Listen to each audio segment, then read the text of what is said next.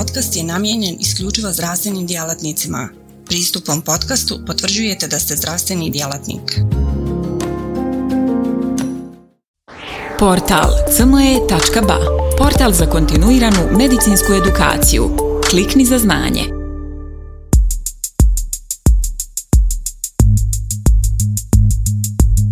Koleginice i kolege, dobrodošli na cme.ba. E, moje ime je Jagoda Balaban, ja sam dermatovenerolog, zaposlena u klinici za kožne i polne bolesti Univerzitetskog kliničkog centra Banja Luka.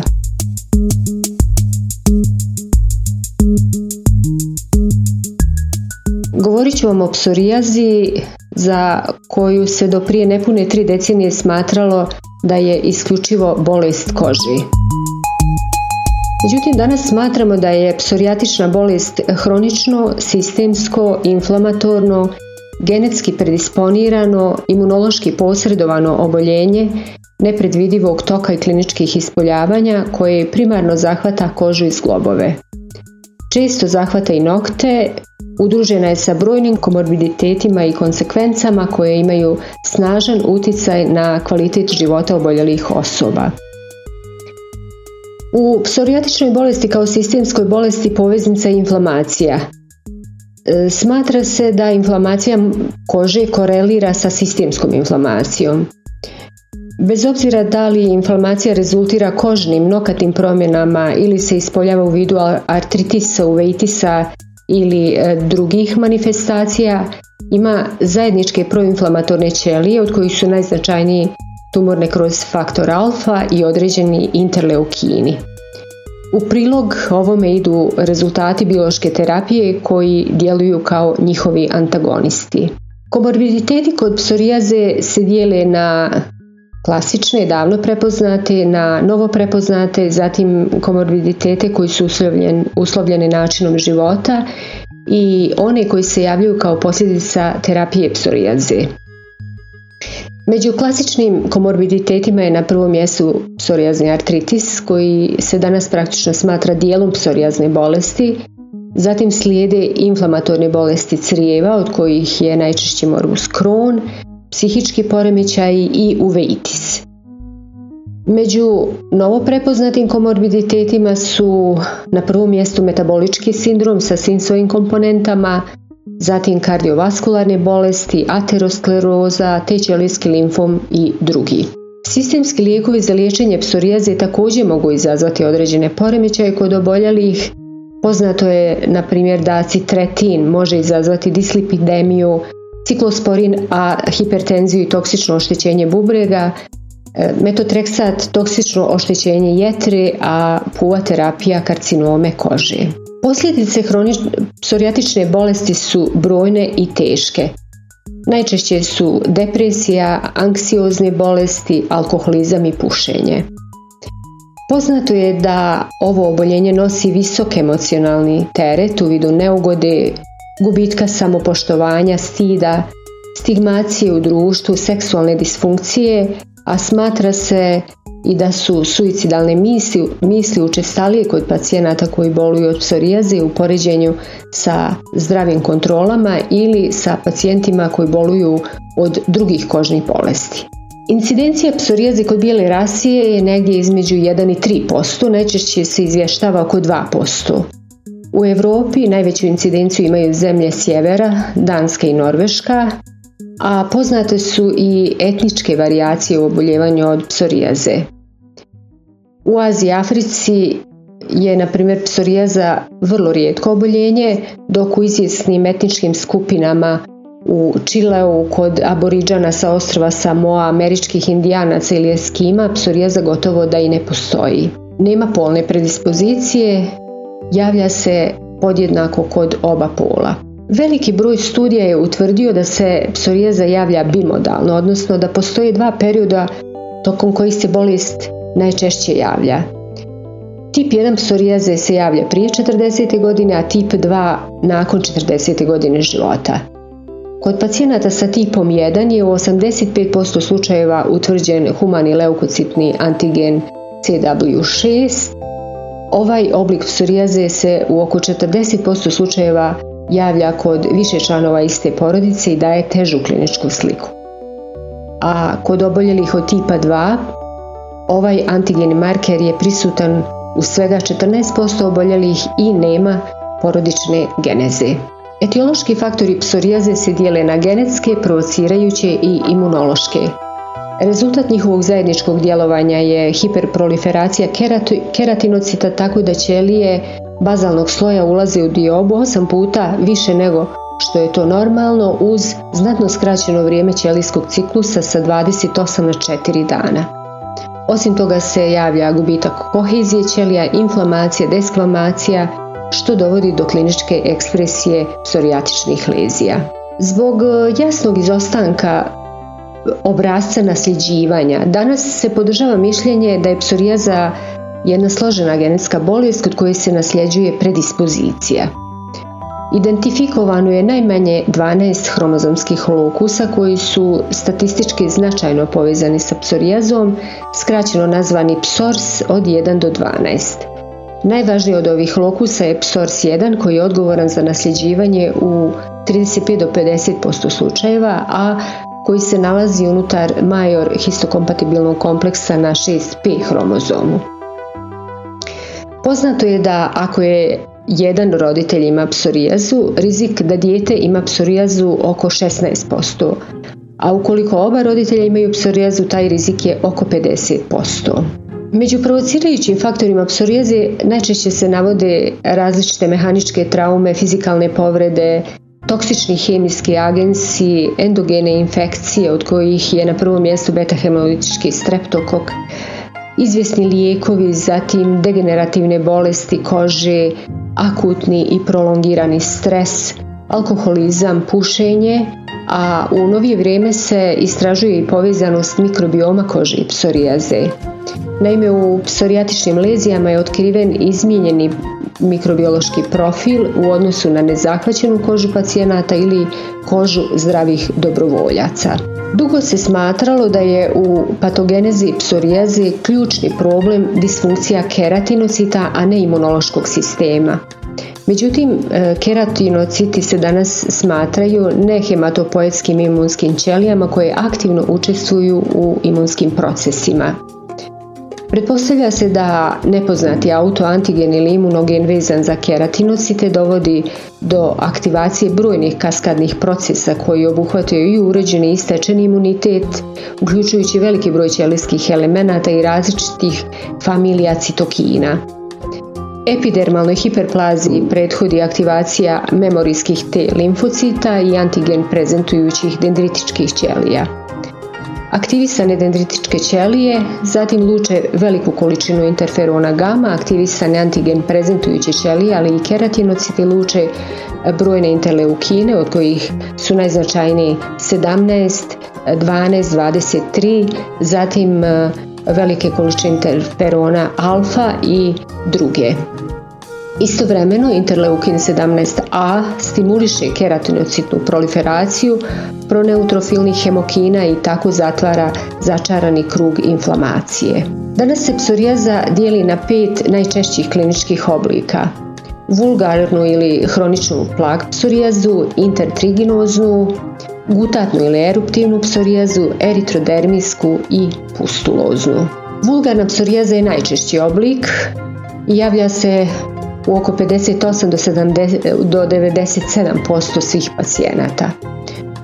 Osnovna kožna promjena je eritemoskvamozni plak različitog oblika i veličine sa predilekcijom za lakatnu, koljensku, lumbosakralnu regiju, kapilicijum i nokte. Na slici desno vidimo karakteristične promjene u predjelu lakta. Na ovom slajdu je prikazano nekoliko kliničkih oblika vulgarne psorijaze. Slika 1 prikazuje pacijentkinju sa pojedinačnim diseminovanim eritimoskvamoznim plakovima različite veličine, dok na slici dva pacijent ima opsežne konfluirajuće eritimoskvamozne plakove koji zahvataju značajnu površinu kože. Slika 3 pokazuje psorijazu dlanova, slične promjene se obično istovremeno javljaju i na tabanima, a slika 4 prikazuje jedan od više oblika psorijaze nokata. Intertriginoza psorijaza se javlja u intertriginoznim regijama, najčešće aksilarno, submamalno, mamarno, ingvinalno, interglutealno. Na tim mjestima ima izgled jasno ograničenih, tamnije ili svjetlije eritematoznih plakova, ali bez skvame. Skvama je odsutna zbog trenja dvije susjedne pregibne površine. Gutatni ili eruptivni oblik psorijaze se obično javlja kod djeci i mlađih odraslih nakon streptokokne infekcije grla. Sitne eritemo skvamozne papule se uglavnom javljaju po trupu i proksimalnim dijelovima ekstremiteta. Smatra se da nastaju zbog sličnosti proteina streptokoka i keratinocita što dovodi do ukrštene imunološke reakcije. Oko jedna trećina oboljelih kasnije razvija vulgarnu psorijazu. Slika gutatne psorijaze je prikazana na slajdu desno. U eritrodermijskom obliku psorijaze je eritemom i infiltracijom skvamom zahvaćeno više od 90% kože. To je potencijalno životno ugrožavajuće stanje od kojih se javljaju i povišena temperatura, e, hipotermija, otok donjih ekstremiteta, mijalgija, slabost, u neliječenim ili u teškim slučajevima može doći do srčanog zastoja i e, brojnih drugih komplikacija. Na slici desno je prikazan pacijent sa ovim oblikom psorijaze. Pustulozni oblik psorijaze karakteriše erupcija sterilnih pustula koje se spajaju u veće gnojne kolekcije kao što vidimo na slici ovog slajda. Može biti generalizovano i lokalizovano. Generalizovani e, foncumbuš oblik je potencijalno po život opasno stanje jer ga prate visoka temperatura, slabost, leukocitoza, metabolički poremećaji. Većina slučajeva generalizovane pustulozne psorijaze je uzrokovana recesivnom mutacijom interleukina 36RN, dok kod pacijenata koji već imaju vulgarnu psorijazu, a potom pustuloznu psorijazu, ovaj interleukin rijetko kada bude pozitivan. Zbog toga se smatra da generalizovani oblik pustulozne psorijaze koji se kao takav javlja od početka treba shvatiti kao zaseban entitet. Najčešći lokalizovani oblik pustulozne psorijaze je palmoplantarni kojega se na tabanima i dlanovima javljaju eritematozne i hiperkeratotična polja sa sterilnim pustulama. Na slici ovog slajda vidimo takav primjer na tabanu, a akrodermatitis continua suppurativa alopo je znatno rijeđi oblik i on zahvata vrhove prsta i nokte. Psorijazni artritis je hronična seronegativna inflamatorna bolest zglobova, ali i ligamenata, tetiva i fascija koja se javlja kod 10 do 30% pacijenata sa psorijazom. Praćena je bolom, a u neliječenim slučajevima ili neadekvatno liječenim slučajevima može dovesti do deformiteta i invaliditeta. Kod oboljelih od e, psorijaznog artritisa nokti su zahvaćeni u visokom procentu, do 80% slučajeva. Inače se kod udruženosti psorijaze i psorijaznog artritisa u najvećem broju slučajeva prvo javljaju kožni, zatim zglobni simptomi, u oko 20% slučajeva se javljaju prvo zglobni simptomi, a kod oko 7% pacijenata se istovremeno javljaju i zglobni i kožni simptomi. Kako postavljamo dijagnozu psorijaze? Zahvaljujući karakterističnom izgledu i distribuciji promjena dijagnoza se u najvećem broju slučajeva može postaviti na osnovu kliničke slike i anamneze. Za postavljanje dijagnoze nam mogu pomoći i specijalni dijagnozni fenomeni kao što su Aušpicov, fenomen stearinske svijeće i Kebnerov. Psorijaza ima i svoj karakterističan histološki izgled biopsiju i patohistološku analizu radimo ili radi potvrde dijagnoze ili radi diferencijalne dijagnoze. Naravno, ukoliko je psorijaza udružena sa psorijaznim artritisom ili drugim komorbiditetima, tada je neophodno uraditi i relevantne laboratorijske i druge analize. Liječenje psorijatične bolesti je kompleksno jer je svaki pacijent specifičan. Na terapiju utiču dob, pol, opšte zdravstveno stanje, saradnja sa doktorom i medicinskim osobljem, psihički status pacijenta i naravno težina bolesti. Težina psorijatične bolesti se određuje pomoću tri indeksa. PASI procjenjuje težinu bolesti na osnovu eritema, infiltracije, ljuskanja i opsega zahvaćenosti određenih dijelova tijela. Najčešći parametar za procjenu izlječenja koristi se PASI 75 koji označava 75% poboljšanja u određenom vremenskom periodu. BSA procjenjuje postotak zahvaćenosti površine kože, a DLQI određuje indeks kvaliteta života. Nakon računanja ovih indeksa se prostim pravilom desetke određuje težina bolesti. Ukoliko su pasi BSA i DLQI manji od 10, radi se o blagoj formi psorijaze, a ukoliko su veći od 10, o srednje teškoj ili teškoj formi psorijaze. Iz smjernica za liječenje psorijaze kod odraslih vidimo da se blagi oblik liječi različitim oblicima lokalne terapije, najčešće lokalnim kortikosteroidima, analozima vitamina D, katranskim preparatima i sintetskim derivatima katrana, tazarotenom, inhibitorima kalcijne urina i eventualno u slučaju nezadovoljavajućeg uspjeha nekim od oblika sistemske terapije. Srednje teški i teški oblici se osim lokalne liječe konvencionalnom sistemskom terapijom sa ili bez fototerapije. Od konvencionalnih sistemskih lijekova za liječenje najčešće se koristi metotreksat, zatim acitretin i ciklosporin, a od fototerapije uskospektralna UVB i puva terapija. Ukoliko se ovom terapijom ne postigne željeni efekat, preporuka je da se uključi biološka terapija. Svim pacijentima bez obzira na težinu bolesti od koristi može biti psihosocijalna terapija kao i heliomarino ili banjska terapija.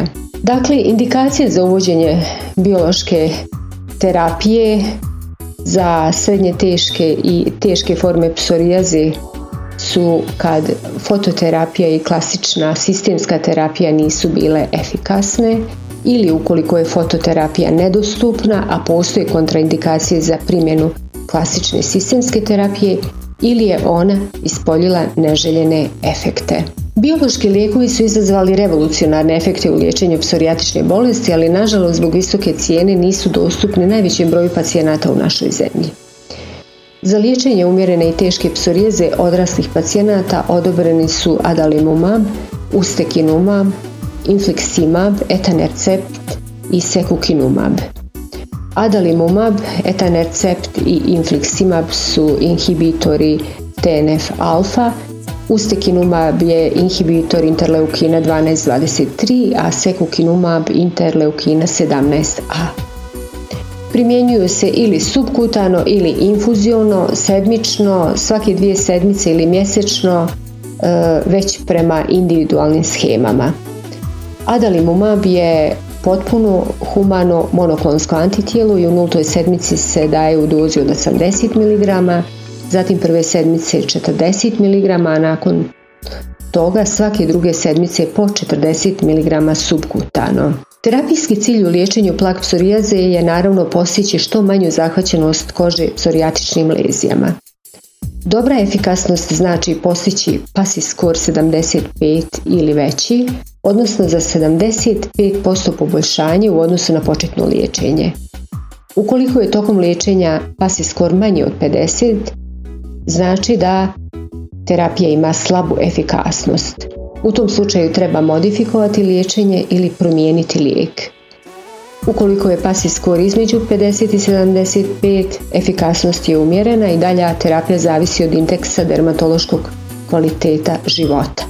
Ako je DLQI veći od 5, postupa se kao kod slabe efikasnosti lijeka, a ukoliko je 5 ili manji, nastavlja se sa dotadašnjom terapijom. Koleginice i kolege, hvala za pažnju. Nadam se da vam je ovo e, ova prezentacija o psorijezi bila interesantna i korisna.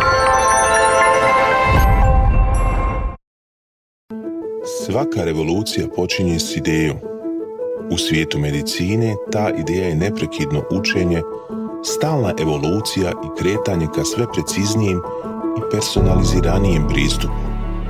Dobrodošli na cme.ba, budućnost kontinuirane medicinske edukacije. Na cme.ba vjerujemo da medicinski stručnjaci nisu samo praktikanti, već inovatori, pioniri, istraživači mogućnosti. Svako novo otkriće, svaka nova tehnika, svaki novi komad znanja je korak prema zdravijem i sretnijem svijetu.